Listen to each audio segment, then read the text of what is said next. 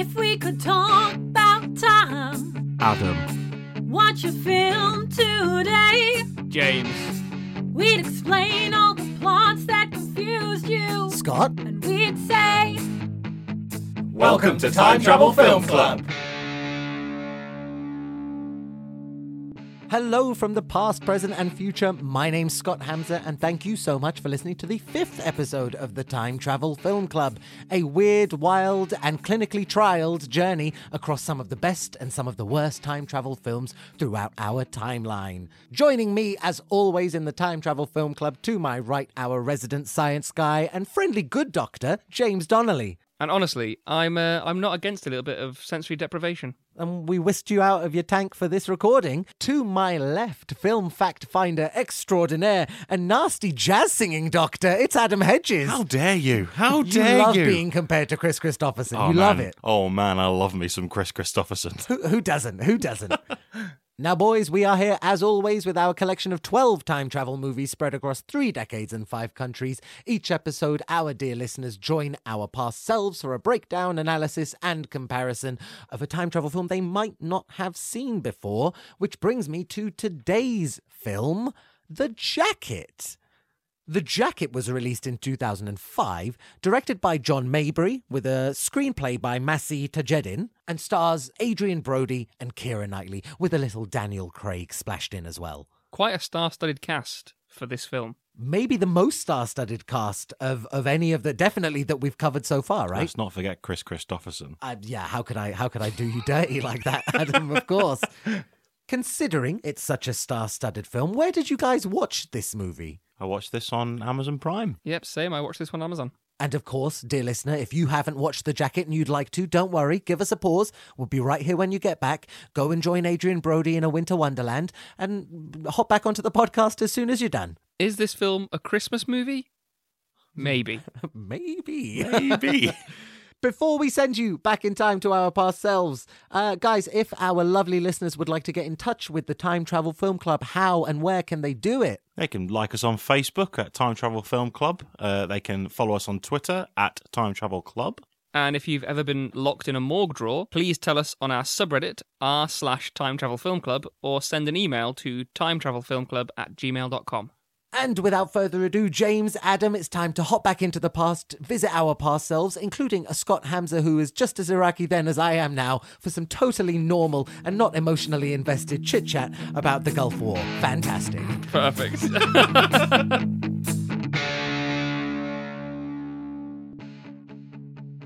1991. It's the Gulf War, and everyone is a piece of shit. And I say everyone, I mean the people that were. All of the soldiers are all pieces of shit. okay, in Jack's defense, he doesn't look like he loves it. I didn't know this was going to be a debate. He doesn't. from the I off. mean, Political awareness. he doesn't look like he's loving the war. That's fine. I mean, I too would not have liked the war. I imagine many people were unhappy about it, I but would not have liked the war. You know, they did it. That's all I can say. It's just uh, not to be sensational, but this speaks to a thing that I have in many, many movies whereby if you position any character in the Iraq war, you can go about like trying to say like oh yeah it's kind of unwillingly he signed the documents and he went there and yeah maybe he did it as a as a idiotic 17 year old boy i don't know that right now all i see is the guy who's in iraq when he shouldn't be can i just say that's Scott, do you have some sort of stake in Some sort of Iraqi vested politics? Welcome, interest? welcome to the Um, political podcast. yeah you know We- We're only there for a few minutes before we go to Vermont, so it's fine. That's true. And Vermont is much nicer. I don't know of any war crimes that have happened in Vermont. I, I could stand to be corrected. There's a long history of America, Yeah. I, I should say. Mhm. Um, but before we get to Vermont, we, uh, as I say, it's the Gulf War. It is 1991, and our main character, Jack, played by Adrien Brody, who is uh, around 27 years old and falls into the unfortunate, regularly uh, seen in cinema trope of a child terrorist, child bomber, child gunman. Uh, you know, so oh, hello, little child, and then he shoots him square in the head. Fantastic aim for that child, and I Yeah. feel no sympathy whatsoever for Soldier Boy. Straight Good- gunner. so we obviously spend most of this movie with Adrien Brody's character. Jackie is our main character. He's our protagonist. What's your mileage with Adrien Brody? Have you seen him in much other stuff? Have you? Would you? You know, is he an actor you know? I don't rate. I- That's all I'll, I'm going to say. I'll be honest. I really struggle to remember the films he's in. Yeah. I, I feel like I know I saw him in something before I saw Predators. Well, he's he's definitely the lead in King Kong. King Kong is That's the fi- what film I, I was thinking him of. from. That's what I always think of. Yeah, Yeah. King Kong, the pianist, of course, Oh, because the he won the. Oscar. Yeah, but yeah, you know, the pianist Yeah. is so long ago, and it's quite dreary. I've completely forgot that film yeah, existed. Yeah. Yeah. No, yeah. King Kong is King Kong is the one. And So- Predator, Predator is it Predators or I- Predator? I think it's Predators is the film he's in. It's like the Is it most- the direct sequel or the latest one? no, it's the it's the one from about it must be nearly ten years ago now. Yeah. Now, Jack is. He's a soldier. He's a veteran now. He's uh, suffering from retrograde amnesia as a result of what's happened to him. He's Can I d- retrograde amnesia? Is there a big difference between? I, I don't really know much about amnesias. I take it it's a type of amnesia you get from trauma. Well, amnesia is a complicated topic. Yeah. There's a lot of evidence that amnesia going forward, so if someone has a condition where they can no longer make memories, those are obvious. We've got things like dementia. We also have times where people will lose the ability to recall certain memories. And retrograde amnesia is basically he has lost some of the memories that he's had in the past. So he could theoretically in the future have another attack of this retrograde amnesia, like, for example, when a cop is being shot right in front of him. Yeah. And that's basically the gist of how it's happening to him. So he's not completely lost his memories. He's se- kind of selectively lost points of memory. Correct. Cool. He's, his head has a tough time in this film. It He takes he takes the gunshot to the head in the first bit. He gets slammed down on the ice uh, at the end. He takes uh, with the cop. He ends up on the floor. So his head takes a beating. Uh, and and retrograde amnesia is unfortunately the result for our dear boy Jack. Now fast forward one year from him having been in the Gulf War and him having been shot in the head. He is in uh, the much lovelier Vermont, as you mentioned, James, and uh, he's kind of what would you say nomadic? He's uh, a hitchhiker. He's A vagrant. a vagrant. Yeah. I feel like he might even be on his way back from being dropped off. Like he's walking back home. possibly. Maybe I don't know, but it seems more like he's he's likely to be a hitchhiker. I would have thought, but you know, like wh- you see a lot of those kind of army veteran points in movies where they they've been dropped somewhere off and they're walking back to a location because they don't have vehicles, they don't have any mode of transport. Is that not the opening of Rambo? Yeah, Oh, actually, Oh, now that I think of it, there are loads of movies that either Yeah, begin or a- have a moment where there's just a soldier with his stuff I in just a read satchel. into it like he's been in the hospital after his injury in Iraq, um, and he's he's taken a while to come back, and this is him coming back home or whatever. Sorry, for my squeaky bottle. I'm going to keep the lid off. Um, I do have one little tidbit that I found out whilst we were looking that actually the dog tags that we'll find out about short, sort of shortly. American dog tags from this period didn't have dates of birth on, so that's a little error in. Oh, terms interesting. their Interesting. so they which- would have just had like name and n- name Army and number? I, I think probably just name and do they have like squadron. squadron or something or like wherever that well, you know whatever whatever um group they're from, I guess. Well, we, I mean, we do also know that the army is it's not obviously an army propaganda film. We've seen a few of those recently, even time travel related ones. But there is definitely not a kind of negative army stance. They do mention Gulf War syndrome, which is still a hot topic today. Its existence is not believed by some people, and it's linked to PTSD and all kinds of different conditions. So I, I do think there's a, a kind of medium to negative army bias, I'd say. And I think that's maybe a result of the fact that it was uh, written by an Iranian American and uh, directed by a Brit. So there's less of that direct sort of white cornbread uh, Americana pro army kind of stance. Not that that has to be in it, but whenever the army's presented in any kind of fashion, especially when it comes to someone being shot in combat and then being not discarded onto the onto the snowy roads of Vermont, but something along those lines. And yet you do see at the at the trial that I mentioned uh, that will come up in a little bit, you do see the army, a general, a, a lieutenant, some guy of rank, there defending and and explaining on behalf of uh, Jack. So there is some level of positivity. I think you're right in the correct ballpark of it just being like you know quite neutral. To be honest, it does. It's not looking to make a statement about about the war to to uh, a, a grand extent. It's more just a, a setup, a nice a, a nice way of saying how would someone have got shot in the head and it not be like a violent crime. He was and it, he's a hero from the war. Yeah. Now, I will say, as I mentioned, the the snowy roads of Vermont. I love a good movie set in a wonderful snowy uh, uh, kind of place, some gorgeous kind of scenery. You don't see much of it, but it does look wonderful. This movie was filmed nowhere near Vermont. No, Nope. not from this is. Not even slightly. But I booked the tickets. Oh, jeez. no. uh, Scotland. Oh, that's fine. I've been to Scotland.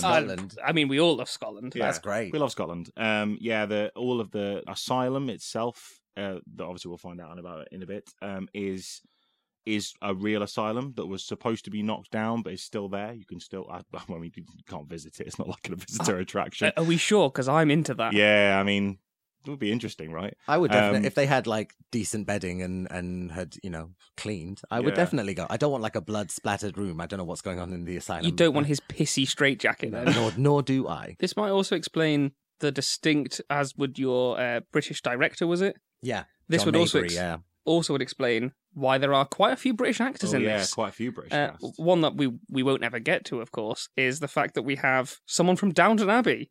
Oh, right. Oh, I've not seen Downton Who's Abbey. Who's Downton that? Abbey? Oh, is it uh, the other Doctor? Is it the the other Doctor who uh, Oh, Kris yeah. Kristofferson is disappointed in? You should have taken him out. yeah. No, it's Damon, the nurse, who is The the really nasty security guardish looking nurse. yeah, it's uh, it's Brendan Coyle. He plays John Bates in Downton Abbey, Okay, one of the major characters who is accused of murder. that's another one to add to the list. But there's a there's a bunch of British actors there. There's the the, The guy- obvious yeah, Daniel, the obvious Danny Daniel Craig, Daniel and, Craig and uh, Keira Knightley. and, and Keira Knightley. that obviously tees up nicely with you now have a British director and it was filmed in Scotland. So really you've made Kris Kristofferson and Jennifer Jason Lee do the journey, uh, playing Becker and Becker and Lawrence, and they've have. been the ones who flew over. Everyone Yeah. else has stayed stayed home. Yeah.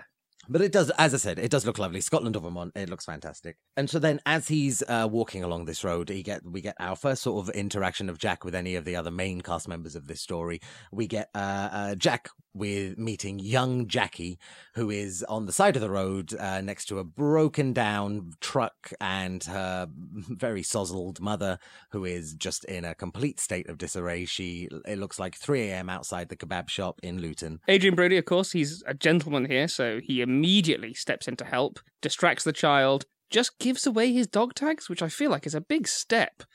I Big mean, deal. I thought it was a really uh, big deal. Yeah, It I- seemed a bit Both weird. logistically, that's identification. You know, you need to be able to prove you were in the army, GDPR. etc., etc. yeah. But then also, just you'd never met this young girl before, and it just feels like a bit too heavy-handed a way of saying like he's a good guy. And to add on to his potentially not a good guyness, even though he fixes the car, he just allows this clearly drunk oh woman to drive away with her child. Yeah. I know it's a whole world thing. We all don't like drunk drivers. I find it like particularly jarring. Not just the. It's not just that, that there is a drunk driver. It's that he just says go for it with a child. In Yeah. the, it's so layered bad. It's so not okay. Just skipped past it. Like, yeah, well, you know, I fixed the I fixed the truck. Yeah. So as you said, we go through James. We go through uh, him fixing the car. Nice, gentlemanly, helpful Jack. Uh, him giving the dog tags to a young Jackie, and uh, and walking off. And then we get another fast forward. We had our first fast forward from from 1991, the Gulf War, to 1992 in Vermont. We are still in Vermont. Probably only like a fast forward of maybe 10 or 15 minutes. Maybe he's just walked up the road. We don't know exactly, but he's still walking up the road, and he gets picked up by a man who's only billed a character, only billed as the stranger in in the in the credits. It's Brad Renfro, uh, an actor who I've seen in one or two movies here and there, but he passed way before his time. He passed in uh, I want to say the early 2000s. Oh, really? Oh, he was con- uh, Brad Renfro. I found out about Brad Renfro from the reports of his passing and how many celebrities and how many actors and how many like very good, well-respected actors said that he was such a loss because he was such a talent. And really? I've always heard there's one or two performances out there. I just haven't hunted them down Mm. of his that are very good. And so I think the fact that he's in this movie in 2005 and it's not a big role by any means. uh, I would I would say that his screen time is less than four minutes altogether. It's still quite a pivotal role, and it's it's one that demands like a certain level of like aggression and and uh, uh not cynicism. What's the word? Sinisterism, being sinister, Mm. sinisterly. You know what I mean. He needs to be a bit sinister, and I think he pulls it off well. Sat in that. Uh, I think, by the way, I don't know where you guys sit on this. Uh, I should ask actually. Have either of you ever picked up a hitchhiker? I've not actually ever picked up a hitchhiker, but it is actually on my list of things to do. Oh, really? yeah, I, I'm not. I'm not even joking. My Left list field. of things to do. I was like, I feel like something to do before I die would be to pick up a hitchhiker. Are you, Adam? Have you ever, Bothered by that? have you ever picked up a hitchhiker? No, no, not at all. Okay. Not at uh, all. is Never it- would. It's not on my list. Is it in any way as attractive a prospect, James, to be a hitchhiker? Well, here's the thing. It, I'm slightly jaded on this because my dad hitchhiked across Europe and regularly tells me stories about how the best period of his life was hitchhiking from Scotland to Holland.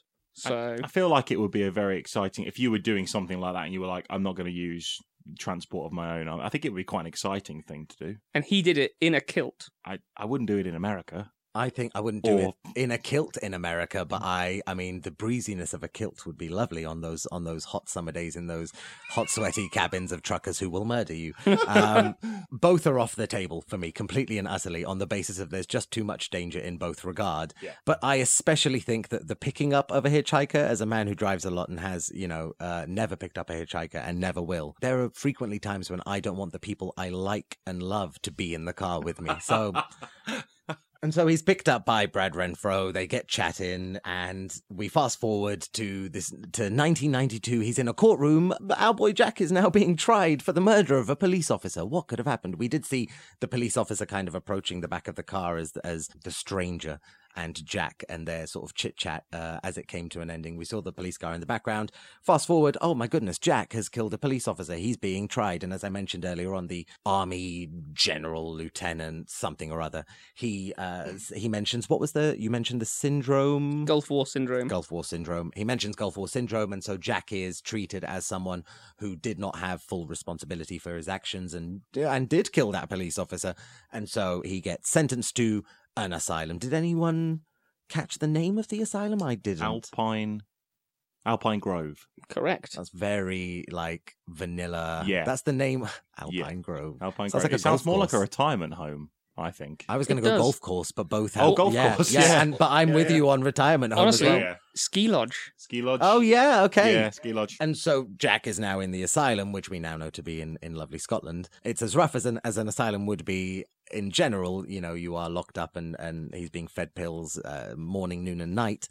But it gets even rougher for our boy Jack because then we get sort of moving into the next segment of the movie. Jack is is is taken snatched late at night by some very rough, very uh what's the word? Un inhospitable. Some very they're not good hosts. Poor bedside manner. very poor bedside manner, uh, and these very you know inhospitable, poor bedside manner uh, uh, hospital workers, asylum workers, they take him down to the basement. They take him down to the morgue drawer. What's the morgue drawer room? The mortuary? Is it mortuary? I mean, just morgue. Just more. the morgue yeah. drawer room. He uh, so he goes down to the to the to the room of the morgue drawers, and uh, awaiting him is everyone's favorite Santa lookalike Kris Kristofferson, playing the, the aforementioned Doctor Becker, of course. Uh, gentleman Kris Kristofferson. I think we're all unified in the fact that he is Blade's assistant. Yes, correct. I, Nothing it- interestingly enough, I I knew him for his musical career. musical. Musical. Yeah, did you not know Kris? Of course not. Is a yeah, yeah, a very pretty famous recording artist. Country music, Um, I wouldn't call it. It's kind of country. It's more urban like jazz, sad jazz. sad jazz. I'll play you some jazz. later. Kris Kristofferson, wow. Yeah, yeah, okay, yeah, a man of many talents, Mhm. helping the immortal vampires and uh, banging out the blues. Now, Kris Kristofferson, uh, Dr. Becker, uh, we've mentioned both uh, he and Jennifer Jason Lee playing Dr. Lawrence, and we will meet Dr. Lawrence later, but uh, Dr. Becker is very much the naughty doctor. Jennifer Jason Lee being the nice doctor, and they sort of ping pong uh, uh, Jack back and forth between them over the course of this movie. Dr. Becker announces his naughty doctor nurse by immediately sort of instructing. I don't even know if he instructs him in the moment. It's more just that he's watching as these bad, uh, uh, uh, bad actors, these these rogue nurses, uh, they wrap Adrien Brody up in. It's less of a straitjacket, and it more looks like the containment unit from the video game Bioshock has been sort of shrunk down and shrink wrapped around this guy because there's sort of like almost a porthole. There's a couple of zips. It's weirdly steampunk. It's like it's the straitjacket enthusiasts' favorite straitjacket he owns. And so they tie him up like incredibly, incredibly tightly. And I did wonder, like, why, you know, you can secure him. Why do you need to tie him up that tightly? Well, t- tightly enough that surely previous ones have literally wet themselves. In this, we see it's horrifyingly wet stained, yellow stains around the crotch. And I think at one point, uh, Kris Kristofferson even says that he keeps them contained for the treatment. this might be a good time to mention where this um this kind of storyline comes from. So uh, the the movie is based on a 1915 story. Um, by Jack London. Um, another, another link to Sound of Thunder. Can I just say, Another based link to on Sound an of old time travel yeah, story. old time travel movie. I didn't realize this until Oh, recently. like, the same year. Sound of Thunder. uh, no, fifties that was. Sorry, I mean But- Sound. Uh, sorry, Sound of Oh. Thunder. The movie is 2005, is it not? The Oh, the yeah. and this is 2005, Oh. and they are both time travel movies loosely Yeah. based on very Loosely. old. Sorry, keep going. I'm very interested, but that is a link I did not expect. I'm going to read you the quick plot of the. It's only like a couple of lines, but a framing story is told in the first person by Darrell Standing, a university professor serving life imprisonment in San Quentin State Prison for murder. Prison officials try to break his spirit by means of a torture device called the jacket. A canvas jacket which can be tightly laced so as to compress the whole body, inducing angina. So it's almost a I beg Point your for point. pardon. yeah. So the tightness of the jacket is actually there's a point to the tightness. It's killing you like you were in a boa Yeah, constrictor's and then grasp. and then standing the character in the book discovers how to withstand the torture by entering a kind of trance state in which he walks among the stars and experiences portions of past lives. So, Oh like. In What? the in in that book, it is literally like they're compressing him to torture him, and obviously, so I- I don't really know what we're getting at in the jacket. I want there is that an story. aspect of that. I know. I know, compressing right? someone to induce angina that he resists by going into a trance like state, then And Trump- transcending existence. Yeah. 1915. That's not this movie. This movie's what? This- I, want to see that movie. that sounds great. yeah. Yeah. exactly. and that's it. It's not called the jacket. It's called the Star Rover. oh, ah. I see. Yeah, so it's like I think it's more a space sort of Yeah. uh, It sounds like it's got a lot more going on. transdimensionally type. So they made this- time travel, but they made this movie and wanted to sort of focus more on that jacket, less on Yeah. the stars and the, Yeah, ro- and the the roving. jacket, yeah, yeah. yeah. I mentioned Kris Kristofferson and his character. Separate to Kris Kristofferson and his obviously musical uh, talents, his character Dr. Becker is the would you you know would you say antagonist in this movie? He's you know he's one of the bad guys. He's one of the the negatives. He's not a good person. He gets somewhat of a not redemptive arc towards the back end but he becomes somewhat sympathetic towards the back end when you see that he is indeed haunted by his actions 15 years later. But in this moment that we see him he's a nasty piece of Oh, work. he's a Nurse Ratched kind of oh, character. oh yeah, Oh, that's a good comparison, yeah. I I also felt it's kind of like he he's one of those people that is trying to fulfill what he thinks is his duty.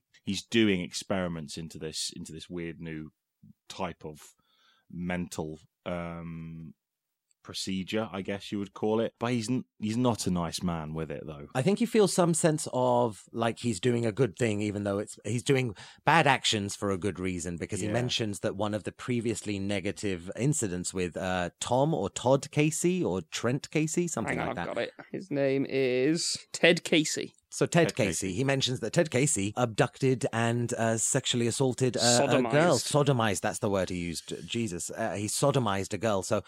I honestly think that he has no remorse for what he's doing to these people. Oh yeah, he's doing bad things, but he's doing them to bad people to make them better. Well, actually, then it does link closer to that original story, then because it, it- it's torture in that one; they're being punished. So there is a punishment ele- element here, I think, particularly not so much with Jack, but I feel like it's it's definitely a punishment thing with with Ted Casey before.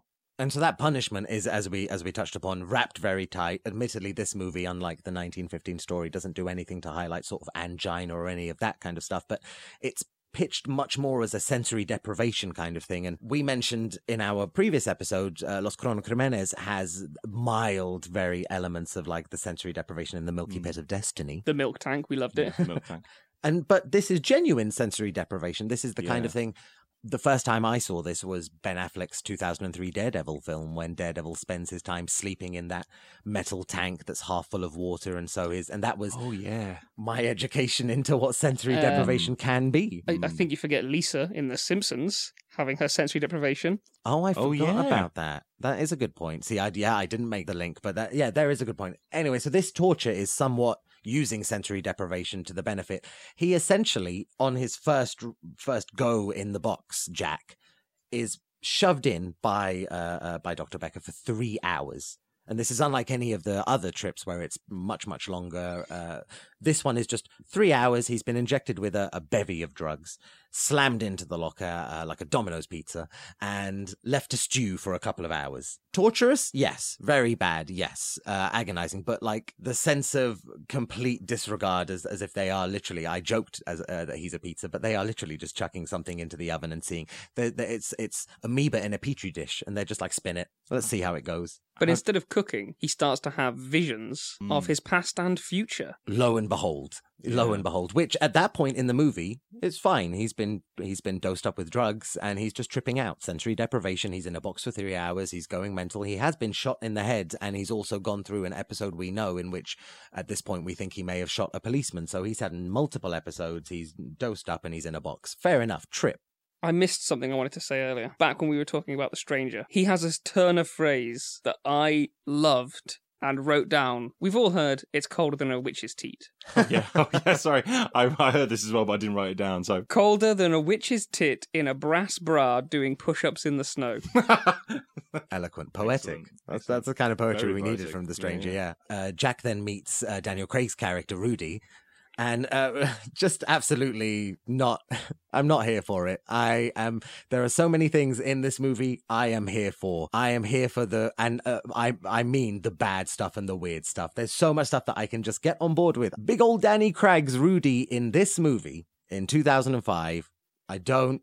I, I don't like it, guys. James, I don't like it. Uh, I completely understand that the character, I'm not loving it. The supposedly killed, tried to kill his wife hundreds of times, which we later find out is apparently a lie. He's yeah, just a he says, shut-in. "Oh yeah, I tried to kill my wife uh, a couple hundred times. I'm a, I'm a, I'm a hard nut to crack. Yeah, booyah." I'll tell you what I didn't quite get with this was that Casino Royale is a year later. That's a big turnaround from this role to that role. He is a different actor by Casino Royale. And at this point, we're we're 20 minutes into the film, and we finally get our first piece of time travel, which is the second round in the box. Round two, baby. So at this point, he's going back into the box, back into the jacket for his second attempt. I believe this time he's supposedly more cooperative, except he immediately punches Dr. Becker in the face, so that's not quite true. Gets a nice lick in. Good for you, Jack. He mhm. is a bad guy. I like it. So he's violently thrown into the jacket, thrust into the box.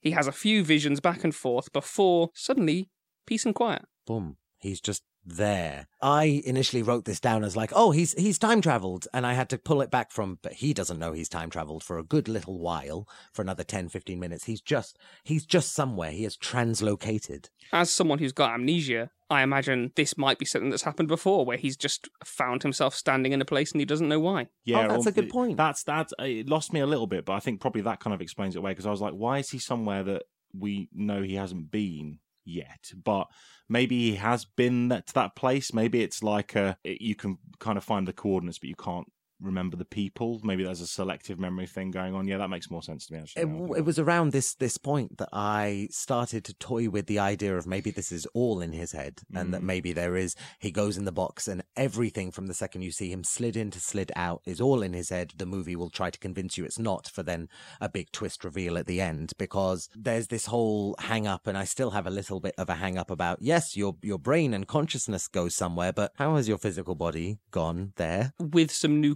clothing on.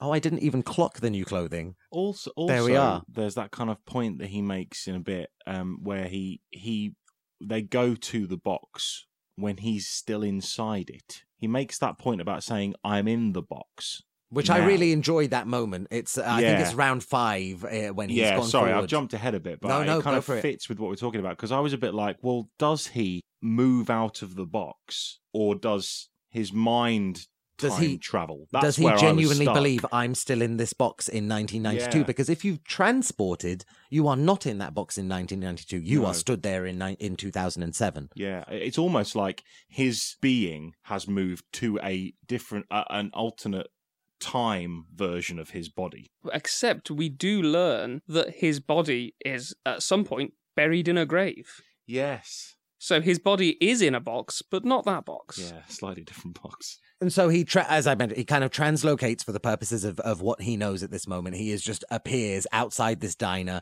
that Keira Knightley saunters out of, and again for the second time he gets picked up hitchhiker style, and eh, you know they have a little like not meet cute. It's very much a meet broken. It's like they are, you know, it's not. It, there's nothing cute about their meeting, but they are still. You can tell the the the blossoming of some kind of relational stuff. I understood the first hitchhiking moment. He puts his thumb out, a guy picks him up, says, Where do you want to go? I'm going to the border. It makes sense. In this one, he's just standing looking confused. Keira Knightley kind of gives him a weird, dirty look, gets in the car, leaves, and then goes, Do you know what? That man, I'm just gonna I'm just gonna go talk to him and pick him up for no reason. Yeah, he's not standing like a like someone that I think I would pick up. The only thing I will say is, and again, I you know, maybe this is what the movie's doing. I don't, you know, I I'm I'm either or. Is that she has met this guy before. She has, as a child, Yeah. met him in 1992 by the roadside. He fixed her mother's car, and that kind of stuff does stay with you, you as a child. Mm. Maybe not the strict thing of I know exactly what that person looks like, but I have something sometimes in my memory where people from like a long time ago, I can remember them, but only from the shoulder down. I don't remember the head. I just remember Right. what they were wearing. Um, Sometimes, you know. Mm. I actually had a slightly weird experience like this a few years ago, where I was going into a, a shop in my local town, going up an escalator. There was a woman on the other side coming down the escalator, and I just couldn't understand it. We locked eyes, and she was looking at me confused, and I was looking at her confused, and we passed each other. And only when I got to the top of the escalator did I realize that she was someone I knew from my childhood. Hmm. Obviously, she's aged, I've aged a lot more. And she was stood at the bottom, and I kind of was like, Are you Nikki? And she was like, Yeah, you James. And it turns out she was a woman whose house my brother and I would go to after school before my mother got home from work. Oh, I see. And I just, I hadn't seen her in 15 plus years, and just my brain went, You know that woman. Yeah, straight Very away. strange. And so Yeah. maybe there's there's an element of that. And I think leading into what I want to say next about um, Keira Knightley's Jackie, she's not uh, uh, particularly. She's quite impulsive, um, or at least impulsive to the extent where she's totally happy to invite a guy. You know, pick up the guy, invite him back to hers. Yes, you can stay on my sofa, and then the way that she kind of helps him thereafter. I mean, her judgment is, I'm going to drink a bottle of vodka while driving. This is and this Yeah, is the like mother, biggest like daughter. the biggest immediate indication. I Yeah. didn't. I'm glad you mentioned that, Adam. Yeah. I didn't pick up when I was watching this that I, you know, I was so again jarred by. She's drinking while she's driving. What is it with this movie? What are they trying to say about people that I didn't put the link together of? Oh yeah, okay. So you know, who else have I seen drinking? It was the mother of a small Yeah. girl. So this must be the small girl. You don't Yeah. know her name's Jackie. You don't know who she is. You just know that Keira Knightley's rocked up at this point. yeah. they do like to put some links in this film between the mother and daughter. In fact, in just a few moments' time, in this sort of oncoming scene, there's a moment where Jack removes a lit cigarette from her Yeah. hand while she's passed out on the sofa, which we later discover is what killed her mother. We also have another slightly weird moment where if I invite a stranger into my house, even on Christmas Eve, my first thought isn't to have a bath. Yeah, she she's so impulsive, and it com- it really comes through in this sequence. She's like, immediately, do you want a drink? I, I don't want to know your name. I'm gonna go and have a bath. I don't. She says, "I I don't want to meet you. I I may want to help you tonight, but I don't want to know you. Yeah, I don't want to know you really." Which is, you know, it's very kind Weird of like turn of phrase. emo song written in 2003. It It's a Fallout Yeah, Boy yeah. B side. You know, I don't want to know you. I don't want to meet you. That kind of thing. Yeah. But I will help you. Uh, I, you know, it was. It's a bit sort of dipped in the times. But I do also wonder is this just an excuse for the topless scene that we get next? And I, uh, you speak to a larger thing of I think Keira Knightley's entire this this whole scene with her, the coming home, the drinking, I'm gonna go have a bath, uh, an egregious uh, topless scene that you don't need, uh, but the the smoking in the bath, the do you want to drink twice? She asks him over the course of the night. You know the uh, uh, lonely bottle of vodka in the thing. It's really knuckling down on. She is this weird, in my opinion at least, a weird amalgamation of like broken, scuzzy grunge girl, br- uh, you know, troubled emo kind of vibes, uh, but also like manic pixie dream girl. Oh yeah, and we've got she's constantly biting her lips as she looks at him weirdly from a distance The, that lip bite where they pause on it. uh, for a while. And then we've also got the romantic dinner that he constructs from the off produce in her fridge. It looks awful. I'm sorry, Jack. You are a chef. You are not to my friend. he has normal bread. She has a burger bun. That's one thing I wrote down in my notes. I, I, I love that Just you that focused on that. Yeah, I didn't care about anything else. I was like, they don't look like appealing sandwiches. I find Keira Knightley in this, and it's it's unfortunate. I, I pair her with Daniel Craig uh, over the course of this movie, in that I I do not care too much for the performance. I understand what she's trying to do.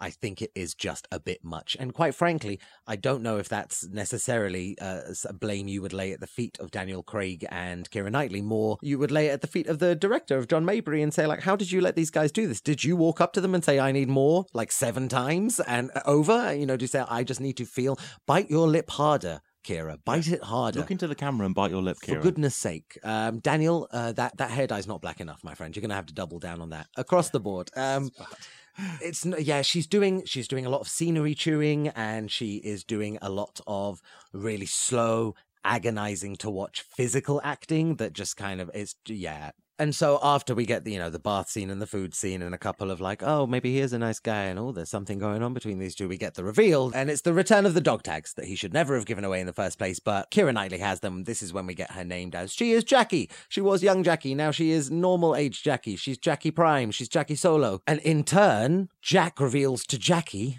I'm just just saying the word Jack so much in various forms. It's starting to mess up my mouth. It's it's it's Jack and Jackie and Jack and Jackie. I mean, there and thereafter. We just the way to rename this film is just it's Jack Jackie in the jacket. Jack, Who- Yeah. yes, that is it. Oh, Jack Jackie in the jacket. That's a mouth. That's a tongue teaser if there ever was. When one. they wrote this movie, they must have gone to the J section and been like, "We need some character names. This page will do." That's not okay. I mean, I'm, I That's haven't stopped really to think about it. I never stopped to think about the fact that it's Jack and it's Jackie and they're in the jacket. Why hmm. is Kris Kristofferson's not Doctor Jacques? Why is Dr. the, you know- Jacques Becker. Yeah, the uh, you know, it's oh no, oh no, that like brings it down so hard in my estimations. I hate this movie now.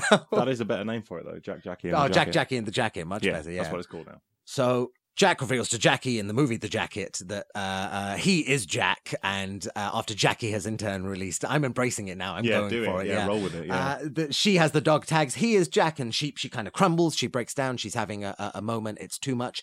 She says, "No, you know, you died. What was the what was the date? It was 1993 on New Year's Day. New Year's January January first, nineteen ninety three. Okay. Again, there's a re- there's a thing this movie does. l- Uh, this movie takes on board the responsibility, as we've seen other time travel movies not do, of dating things, of Mm. time stamping moments. We see, you know, we, we've just come off the back of Los Cronocrímenes, which just says up top, it's 90 minutes, backwards and forwards. You know, just keep that 90 minutes in your head. This movie does a bit more and and makes the not makes the audience, but offers up the audience to do a bit more work for themselves if they want to by tracking the actual dates. They spell it out a bit later on down the line of like, oh, it's four days. But if you've paid attention up to this point, as I did not, can I say, you will have realized like, oh, it was Christmas ish time uh, when he uh, back in 1992 when he leaves, and uh, and she's saying that he dies on New Year's Day. What a bad uh, 12 days of Christmas, can I just say? I think a lot of a lot of the the kind of date importance in this is just to make everything seem a bit more tragic. Like she lives on her uh, Christmas is like a family Oh. time. She lives on her own. He's spending Christmas in a mental institution. I think that's more what because I was like, Christmas is an odd choice for this because there's no other reference to Christmas. Like they aren't. You don't see people like putting up Christmas decorations or anything. I think it's literally just these are characters that are isolated from from other people when you should be enjoying Christmas with people.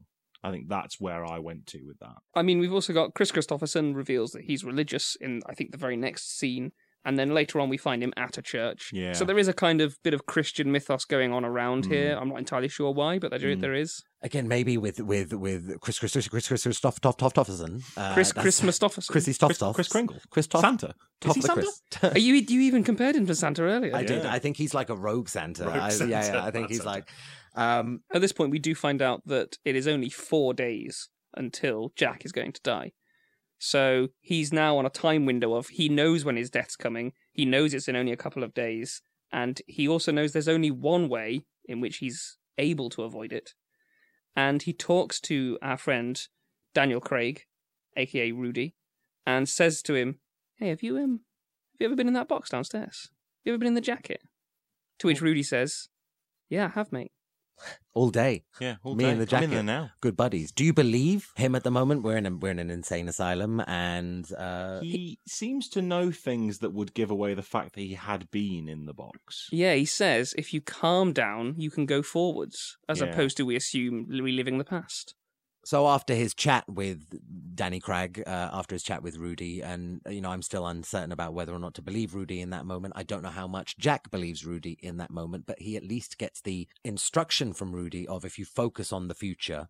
While, whilst you're inside the, the, the morgue drawer, if you focus on the future, that's where you'll go. If you focus on what you need and what you want, that's where you'll end up. And so Jack develops a new motivation. I'm going to get myself back in the morgue drawer, whatever matters. He causes a big ruckus at a at a large group therapy session with the help of Rudy. And so the end result is it's round three. He's going back in the drawer another time round. We also, this time round, as he's going, as he slams himself back into the Domino's drawer and, and starts cooking, we get a proper glimpse of what happened between uh, the uh, the stranger, Jack, as he was picked up as a hitchhiker, and the death of this policeman. The the reason that Jack was sentenced in uh, to prison, and we see what plays out is that actually the stranger shot the policeman. The strange, you know, Brad Renfro's character, he's a he's just an absolute nutter. He's a nasty piece of work. He'd been to prison before. He alludes to it, and he doesn't want to go back again. Did you catch the policeman saying that he had pulled him over because he was driving too slow? Yeah, I, I I wondered about that, and I wondered if it was anything to do with he'd picked up the hitchhiker, because I know that's not necessarily legal in America. Well, and also, I don't know. I, I only just picked up on it very briefly. Literally, just before the police officer pulls him over, it looks like he's falling asleep. And before this, they oh, did Oh, discuss see. sharing driving. They so I wonder whether the police officer is like, this guy's driving a bit erratically. Maybe he's like weaving a bit on the road, or maybe he's slowed down because what it's like when you're tired and you're trying to drive. And I figured maybe it was more that, to be honest. That's fair. I mean, But- to be honest, as I'm saying it now, I realize that maybe it's just one of those things of the police have started driving behind you, so you've slowed down to not look dodgy because you it. are dodgy. Yeah.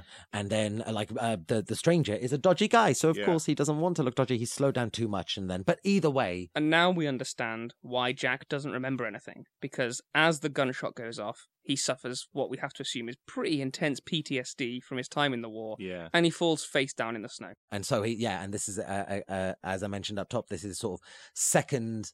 Uh, uh, chrono- chrono- chronologically, this is the second bad uh, moment for Jack's head that we get to witness. We have him being shot in the head in, in the Gulf War, and then we have him uh, uh, being involved in this uh, aggressively uh, traumatic, post-traumatic stress disorder episode. Interestingly, you may remember last episode we had a question from a fan, Superfan Anne. Ah, yes. Super fan, Anne. Superfan Anne is back. She she has a second question for us about this film. Okay. So she wants to know whether or not we think that there is a link between his head injury and amnesia and his ability to time travel. Very interesting. I thought there was a large chunk of this film where I was under exactly the same. I was in exactly the same zone as Anne was. I I thought, well, why would they have bothered showing us? Yes, they need to give him amnesia. Yes, that you know because it just helps the the the inner workings of how his character can navigate some of the information dumps and and some of the hooks plotline wise. He needs to get into a mental asylum amnesia. somehow. He has to get into the asylum. Well, he has to get into the asylum, which is why he's the stranger thing happens. But also he has to have the amnesia, so which is why he's in the Gulf War and gets shot in the head. But does the does the does him being shot in the head is that the reason why he is able to time travel and why the box thing works? There was a point when because the box thing, the morgue drawer isn't. They don't show you. This is exactly how it works. This is how he is able to time travel. One thing I did think, as we were kind of talking about it earlier, was whether because he only has a selective amount of memories, maybe he is able to access those memories more easily because there's just less of them. So you Do you think kind of see what I mean? So, like, oh, I see. instead of having an entire past behind you to like access, he's only got certain ones. So maybe mentally he is able to recall those memories more vividly because they are so? Do we think? so maybe I I think Anne is kind of right in a way. I think there's a little. I think the the head injury is what I think one of the reasons why he may be able to access so do we that think? kind of more. Do we think that's potentially why Rudy may also have had this experience? Because perhaps if you're suffering some sort of psychological break, you are more fluid, flexible, able to I mean, perceive this. I thought it was bizarre that he is Jack is so quickly chosen to be put in the jacket I mean, it's day you know two I mean? or something. Well, that he's a, he is a cop killer as Yeah. far as they know. So, So- and, and Becker is going for the baddest of the bad. And they will also know he has PTSD from being in the Gulf War oh yeah, and amnesia. yeah. So uh, you know, I I don't know if there's if if it's it's a, a bit too broad, but I think maybe that might be a a, a reason behind it. I would say that um, the so him having been shot in the head uh, slash suffering retrograde amnesia, and they kind of compared together, but they are they they are obviously different things. But him, Ad, uh, Adrien, Jack having experienced that, there is no direct link in this movie to tell you that is why this No. that shot in head box uh, of time travel also and i will say we've touched upon this in in, in some chit chats in prep for this episode is that the mind and his his mind is being greatly affected when he's in that morgue box and his mind is greatly affected by the shot to the brain and his mind is greatly affected by retrograde amnesia and his mind and his mind and his mind there is nothing whatsoever to explain why his body would then be able to transfer itself to 2007 No, no. and I've mentioned the reading of this movie is potentially that the entire thing's in his head and he's he lives in a box and that's kind of it. But there's there's way too much evidence to kind of physically place him in 2007. Oh yeah. Another question I sort of want to ask because we do keep saying the morgue drawer on the box, but the film is called The Jacket. Is it the jacket that's giving him the the power to travel? Is it the cocktail of drugs he's on? Is it the drawer? Because we, as I said, Kristofferson says he is being contained, but which one is it? Because there's kind of three potential You outcomes. raise a good point. I think in essence we are asking, what's the time machine here? Is it the jacket? Is it the boxer? Is it the bullet? Yeah. So part of me thinks because the jacket is a form of torture in the in the original novel, and he the character uses it a, of a way to escape when he's in the box. He kind of calms himself down and gets out of it that way. Maybe that's maybe it's more the box. I I don't know. I would say more the box to be honest. Oh, I think because it's called the jacket, it's the jacket. yeah, I know. I think there's a very, very muddy. If I had to pick jacket, box, or bullet, I'm saying jacket. I think it's a saucier. Okay. I also like it as an addition to the roster of time machines that we have thus far. We've already got box, so We've jacket's a got- nice one. Yeah, fair. Okay. Boxes are plenty. No, I'm saying, But I also think that it the movie, and this is uh, not specifically a criticism of the movie, it's but it's more just an addressing of its existence. I I think that you know a movie can do this if it wants to. It doesn't have to if it doesn't want to. It doesn't tell you. It doesn't care to tell you exactly why. It cares to show you the show you the events and show you the the you know the story that's unfolding. But it sets up that potentially maybe there's something with his am uh, his retrograde amnesia or the bullet. Potentially it's the jacket. Potentially it's the morgue box and the bevy of drugs and the torturous nature of it all. And I still think there is a little element in this, and maybe they just put it in as a misdirect. Maybe they put it in as a we can use this if we want to. If it doesn't track well with with test audiences, is that the whole thing was in his head and he was dead the whole time, or something along those lines. Because let us not forget, and I don't mean to sort of uh, exhaust the topic, but let us not forget how he ends up in this movie. He dies in the box on his final round.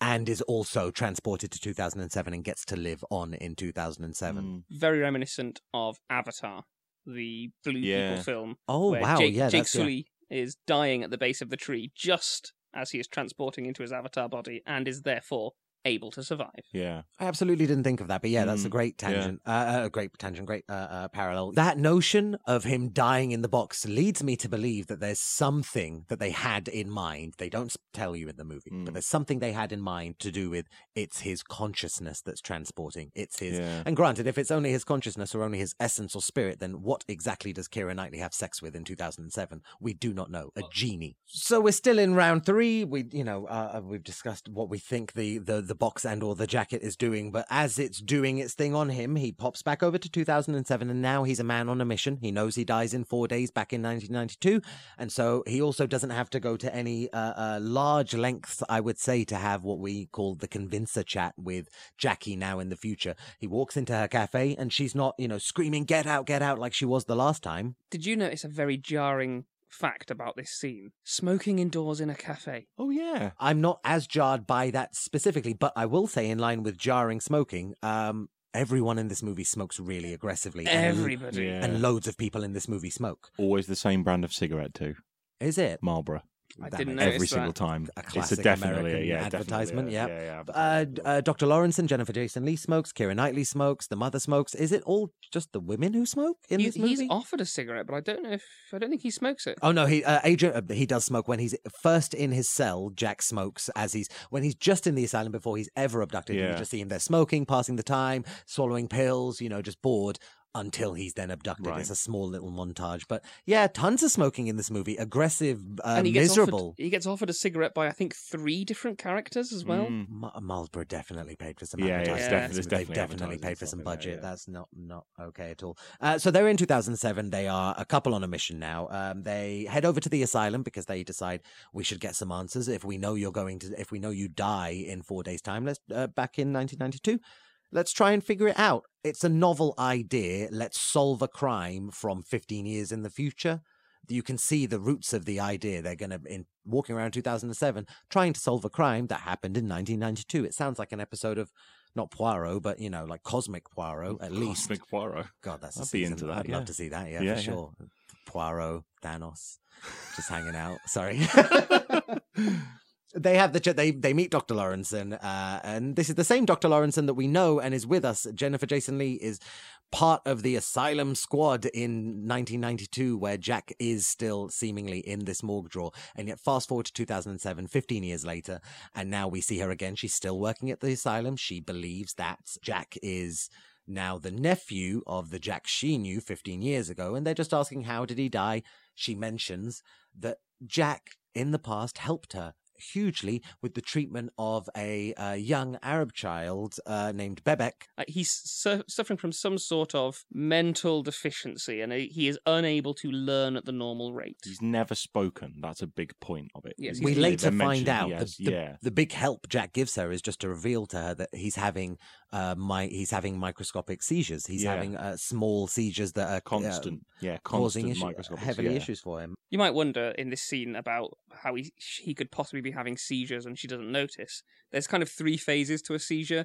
The very first one is where you go stiff, and then there's a second stage where you have the kind of the twitching that people associate with the jerking, and then there's the final stage where you're kind of often barely conscious. Right. If he's going through kind of constant mini seizures, he might not ever enter the second phase and just be constantly stiffening up, and it would be very difficult to tell. Mm. Very fair, and I I understand the the complexities of it, and I I think there is something, and I don't want to dwell on it too much because it's not a particularly happy thing for me to talk about. But I, there is something in this movie uh, that I don't appreciate about the presentation of Arabs, in as much as their children will shoot you uh, in the face if you're in their country invading them, and uh, now we have a child here who is at the beck and mercy of an American. He's, you know, in America, just there, absolutely helpless, just, oh, and, you know, understandably overjoyed to be receiving the, the, the treatment, his mother, and, you know, I imagine him, but it's just such a, it's such an American viewpoint on how these uh, and and it's it's quite an international cast. We have a British director. There's a spread. It's an Iranian uh, uh, Iranian American screenwriter. I would have hoped that there was some. And granted, maybe I'm hoping for too much in 2005, but I would have hoped there was a little bit more nuance in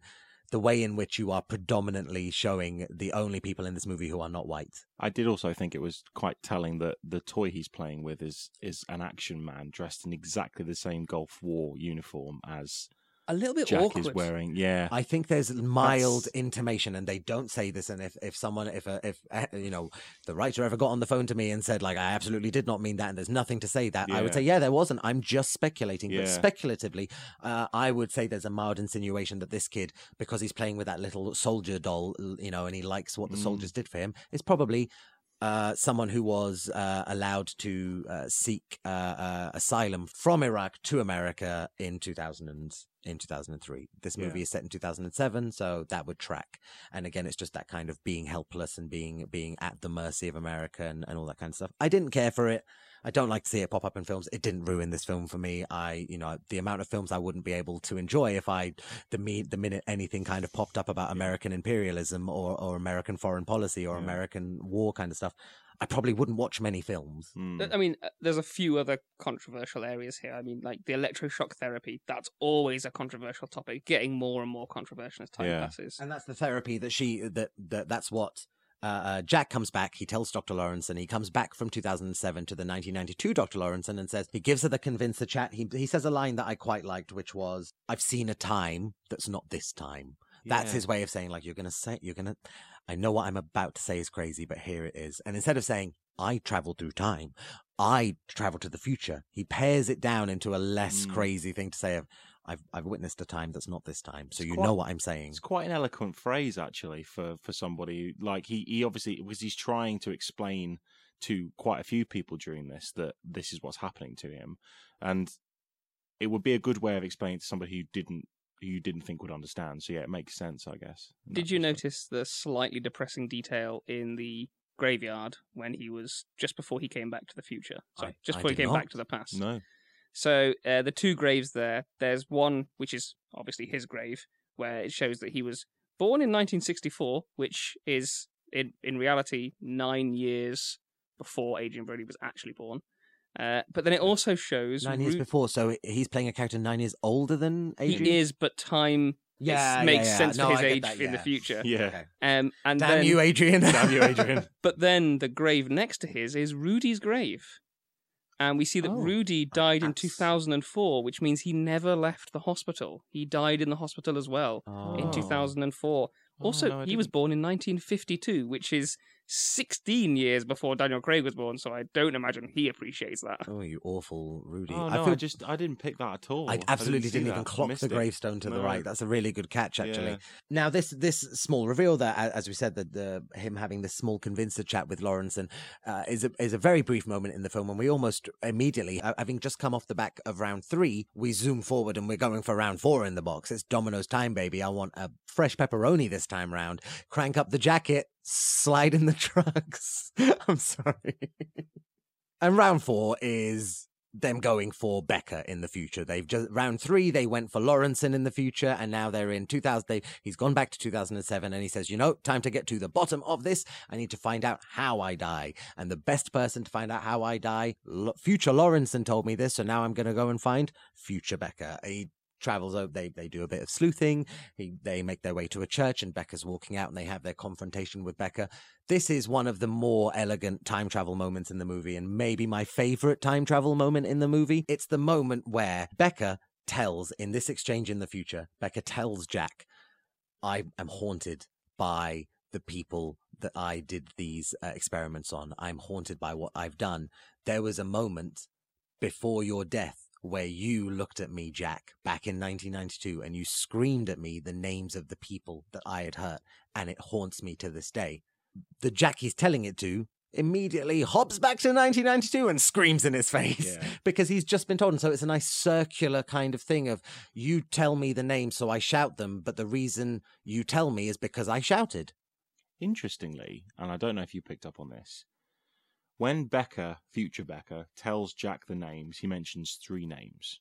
Yeah. When Jack screams the names back at him back in 1992, Yes. back in 1992, he also adds Rudy to that list. Mm. Now, I don't know why he does that. Now Because Becker doesn't, doesn't say know. Rudy. Becker doesn't mention Rudy. Is no, he, Becker so doesn't mention Rudy. So is he hiding the Rudy, or did Rudy not actually? Was Rudy not actually involved in those experiments because Rudy is a crazy? that's where I was coming from with this. It, that's interesting. That's because, so interesting. Because up until now, there's been no possibility of anything that he's done potentially altering the future Yeah. that we've seen. But I wonder if him screaming a fourth name actually might alter Dr. Becker's future.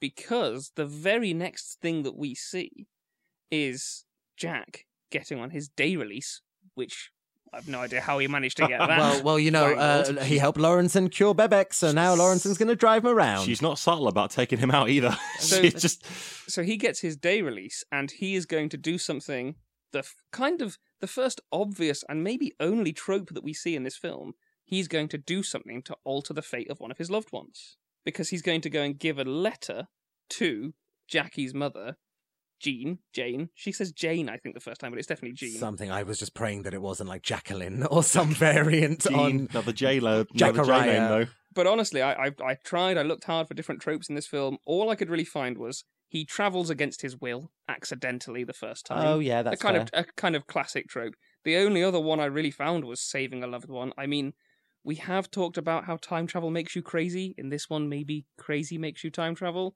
and we have talked about how sleeping and time travel are linked. And in the very first Morgdor episode, he doesn't go unconscious and doesn't travel, so maybe he has to go unconscious to travel. But it's really very light on the tropes. I mean, now that you me- now that you mention it, I like to think that I will pick up on the tropes as and when they come. And I got to the end of this movie and I couldn't think of any. And you mentioned some very good ones that I I didn't pick up on, but there it is quite light on those kind of like time travel classics, let's say. To the extent where I don't even know if it wants to pitch itself as a time travel movie, if it would rather, even though it is a time travel movie in which someone time travels, I think it would rather be like, oh, we're a uh, like a romantic mystery. Mm. You you would expect with with what is effectively five time jumps, if you like, Yeah. there to be more time travel tropes. I really you would just have. would expect that. Yeah, and I I mean maybe there are some I've missed. Maybe as we watch more time travel films, we'll look on this retroactively and go, Mm, "Oh, I missed this really obvious one," you know, where he goes to a graveyard. But at the moment, this seems to be the only kind of tropes I could find. And that kind of thing of, of intervening with the future, of, of leaving that uh, letter with Jackie's mother in 1992, teeing up some kind of, of switch, some kind of change uh, for the future that he's visited in 2007. He's, he's kind of doing that selflessly. He's found out from his exchange with future Becker that he only gets one more jump, that he only has one more moment to kind of jump back into the future before he will die. He doesn't find out from Becker as well the nature of how he dies, so he's just stumbling into his own death without rhyme nor reason. He just knows that it will be blunt force trauma to the head. But he does choose to use his kind of powers, I suppose, in that his his burden of being a prophet. He he uses his powers for as far as we can tell, good. He's trying to improve Jackie's life. He is, and it's it's really sort of like um, there was a moment when I almost expected him to selfishly find some means of inserting himself to guarantee the relationship for himself in the future, which would be incredibly creepy, of course, because it's with a child. And there is a little bit uh, of a of a uh, slightly creepy tinge to the notion of meeting someone when they're that young and then traveling forward into the future and having a relationship with them. There's something not right there. There's something that doesn't sit right with me. I'm not going to call it what I think a lot of people might say, in that it's just super pedo-ish and creepy, but it's not comfortable. Just a mental note for us all. We need to try and remember this scene, this discussion, when we watch Time Traveler's Wife. Yeah, because shout. that's a big feature of that. Is that is Yeah. it creepy that he's got this relationship with her as an adult and as a child? Yeah, very yeah, good point. they're a similar thing. Ma- Actually, interesting. Right, Keep that in your brains for the Yeah. future. And so after Jack has done, and we're we're we're rolling towards the climax of this film now. After Jack has done his selfless act of of trying to influence Jackie's mother to not be such an incredible piece of shit, one of many pieces of shit in this movie. Can I just say, lots of absolutely crappy people. The movie, as I said, starts with about forty or fifty in the desert. Um, he heads back to the asylum. It's 1992. Lorenson drives him back after the, after his day trip out, and lo and behold, what's the blunt force trauma? What's the what? What does him in? He just trips over. Slips over.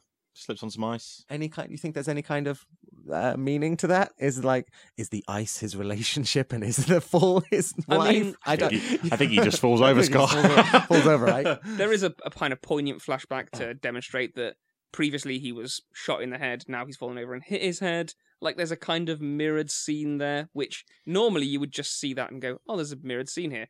But they throw a very obvious flashback in your face to go, Mm. do you remember that he was hit in the head before with a bullet? it starts and it ends bullets not One- bullets head injuries One thing I thought was a little bit weird was he gets back in the car after speaking to Jackie's mum, and he's like drooling and looks like he's getting ill. And I figured, was it because he's approaching his death? i didn't know why he was because he's he's He looked similarly he looked after the Be- suddenly like like he's ill, and I was after like, the after the future chat with Becker, he is also quite ill in the back of her uh, in the back of Keira Knightley's four x four, and then he disappears from the back seat. or is it because he's kind of being pulled back into the box, into his Maybe body? he's, There's he's like in he's the not box in for control too. He's in the box for too long back in Yeah. 1992, and the physical fatigue is starting to affect his Yeah. soul. I'm gonna into- gonna throw something else out there. This is the first obvious and potentially only time that he has altered the future. Is his Mm. illness here because he's been to a future time that's different to this, and he now has caused the future to diverge, Yeah, and his kind of illness, his fatigue here might be because he is branching a timeline. Do you think he's Mm. paradoxing out, I kind think of he's like paradoxing out. like the It's- ear bleeds in Primer? Yeah, and it's the Yeah. Marty McFly vanishing from existence thing, isn't it? And kind of yeah. I don't mind paradoxing out, but you can't do it in a movie where a guy has a number of other medical conditions Yeah. and expect me to be like, oh, yep, see this? This is timeline. This this bad feeling is timeline. The other stuff is maybe angina and some other stuff. But Yeah. like this, this is the this is the timeline. Um, slips on the ice, blunt force trauma, is dying. And so he goes for his final Domino's pizza uh, entry into the oven, slid on in there. Toppings are plenty, couple of green peppers, some chives, some uh, salami, some onions, you know, you name it. He's going really breath heavy because he's not going to meet anyone ever again. He's dying in this box this time round. And at the same time, we mentioned it earlier on when we were sort of crisscrossing the time travel back and forth. I'm sorry, Adam. I'm a bitch. Every fucking time we record, you do something and I just lose it. I can't even. We um they slide him on in and this is his last time. We see some flashbacks. We see the flashback of him earlier in the movie lying on the floor to kind of get the the symmetry with this end scene. We see Becker feeling remorseful, sat, you know, just l- gloomily looking into the distance. We see the mother not being a piece of crap, putting down a cigarette and going and looking after her child for maybe the first time ever, which is wonderful.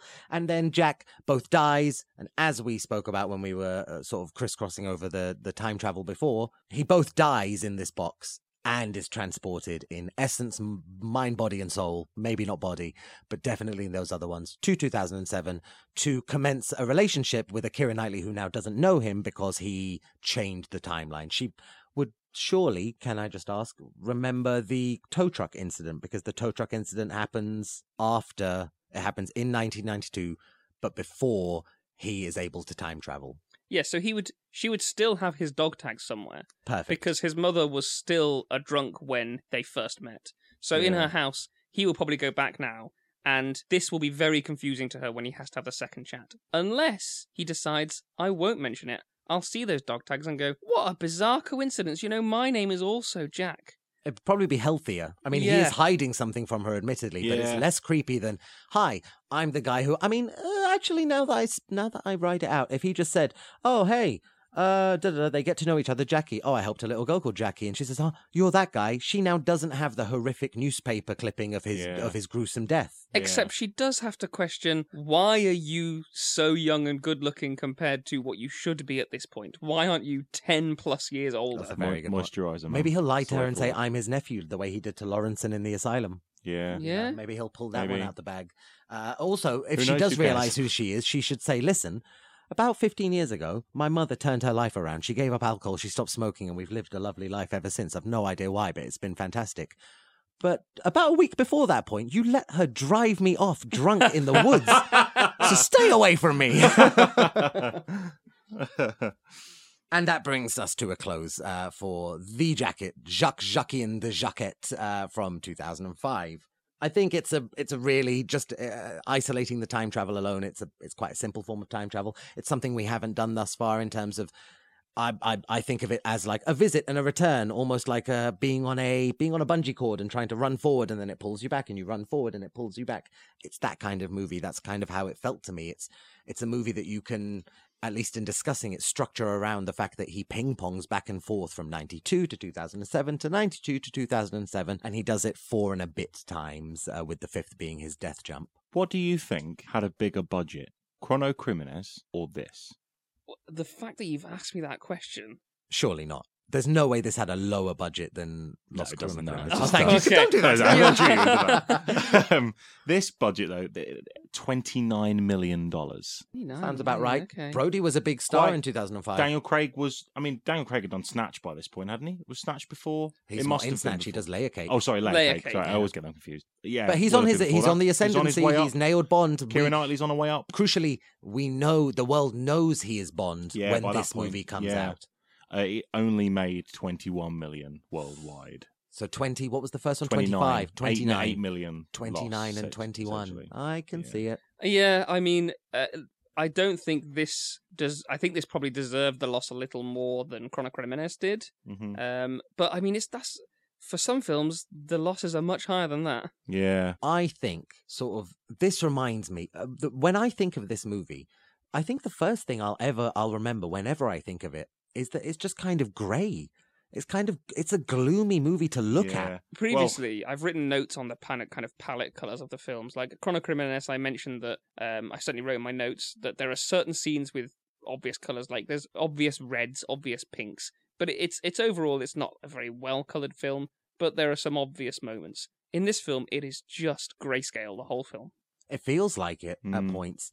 There, it's a it's a really and you know I'm I know the scenery being you know the very snowy Scottish Highland, it's still quite desolate. It's still quite sparse. It's still quite and there's so many moments and I, I get it. You're in an asylum. You're in a morgue drawer. You're in this and that. But my eyes were never titillated No. at any point. One thing I noticed, I don't know if you guys did. When Jack falls, cracks his head on the ice, we see Rudy appear at the window. And wrapped around Rudy's fingers is a piece of green paracord on what looks like a key ring Okay, around his fingers. I didn't notice that. I didn't notice that. What I thought was really bizarre, though, was a couple of frames later when you're getting that kind of flash moment of uh, you get Dr. Becker looking um, remorseful, remorseful, and the mother and- changing and her ways. You also get a shot of um, the stranger in a bar. Oh yeah, drinking away his you know s- his sorrows, etc. He's also spinning what I think was a piece of paracord round his fingers on a ring. to insinuate that he's rude. The stranger's Rudy. Look, I don't know, but I there's something weird about Rudy's character that didn't sit with me right through the entire film. And I would have said if it wasn't for that moment where they kind of create that riot with all of they're doing the kind of therapy session and they create that riot and that's how Jack gets back in the box, I would have said he didn't actually exist. I'll be honest. I I don't My- think there's a link between the two. I think it's probably just the prop I don't cupboard either, had but had it- just these number of props, and he was like, "Oh, what should we give him to fiddle with? I'll just give him the green What paracord." what sort of confused me about it though was you don't see it on Rudy's hand anywhere else in the movie. There's no relevance just to this it. one And moment. It's very there's a the kind of pane of glass he's looking through is frosted, so you can just see his face and his hand at that exact point. It's just It weird. feels a little bit deliberate. I mean, now I'm picturing the, especially the flashback scene with the stranger in the bar. And why else would you include that? Granted, you you're showing every person in the movie who's been a piece of crap It's just feeling weird. bad about themselves and Yeah. or changing their ways. But it's a bizarre prop to have. I think there's just as much chance of James you being right in that Yeah. it's just the the prop drawer wasn't that uh, super densely vague. populated. It's super vague. It could be anything, but it's just it's E- just weird. Equally, it could have been a very strong element of the storyline that they completely chopped out on the editing floor. It could there could have been a strong strong through line of and Rudy's actually the stranger and just as just as Adrien Brody wants just as Jack wants to do his last jump to go and be with Keira Knightley, Rudy kills him or something like that. or even more, perhaps when he's lying on the ground after having having a PTSD moment because of the gunshot, Yeah. he sees that green paracord, and maybe for the rest of the film, it is just a delusion. And so he is just putting items that he knows in places Oh, that he knows. God, don't make If- me watch this Becker- again. I'm going to want to find had out. one on his desk, I would totally be on board with it. And I didn't look that closely. Imagine if there is. Imagine.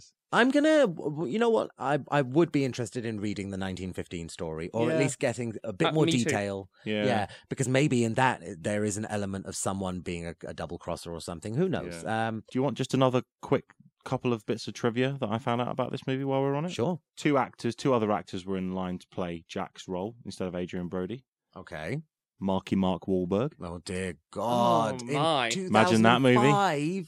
Boogie Nights. Yeah, Boogie Nights, I mean, Mark it's, Wahlberg. It's like years. It's years after Boogie Nights, but at that point, he's still Boogie Nights Yeah. Wahlberg. and uh, Colin Farrell. okay. I can really I see can that. see Colin can Farrell. See really Colin Farrell do it easy. Hundred Yeah. percent. Um, and the other thing that I found that I thought was quite interesting was um, any of the moments where you see Adrien Brody crying in the box. I That- just love a good fact that begins with whenever you see him crying in a box. that is because in between every take, he asked the director to shot him in the box so he could experience what it was like to be in Oh, there for long There's periods Daniel of time. Day Lewis method acting, Adrien. Looking for another Um, Oscar, Adrien. Oh my yeah. A- goodness. Adam, j- correct me if I'm wrong. You you did some level of theatre. Some, I would call myself a thespian, if you will. Would you would you for the role of this film allow yourself to go into the box just to be the thing that makes you cry? No, Not at all. no, Okay. no, I don't need that. I'll go do fucking anything else. I'll just work I'll the sell boom mic. myself. Yeah, I'll I'll say just- I'll fund this movie by selling myself instead of going in that box. Thank you so much. Um, We are drawing to a close, gentlemen, but it's it is my responsibility now to ask you how this one compares up against the four movies we've already done. I think it's not a very hard moment of deliberation, and there are some obvious, uh, uh, obviously very good movies on our list already. We have in ascending order, starting in at bottom on the list in number four, we have A Sound of Thunder. Then we move up to ARQ in third place, and in second place, Los Cronocrímenes, just with a fraction higher in first spot is Primer. I think we all three of us should know where this sits. I I think I'm going to put it just above Sound of Thunder and Yeah. below uh, ARQ. Makes Exactly sense. It's written out there in the stars. Uh, it is better than Sound of Thunder because how could it not be? And I, I think it's going to be a long time before we find a film worse than Sound of Thunder. Yeah. I think you might be surprised by how short a time it is. I- Oh God. And little did they know how short a time it would be. If you would like to share the Time Travel Film Club with friends before the next episode, you can find TTFC on Apple Podcasts, Google Podcasts, Spotify, and Stitcher.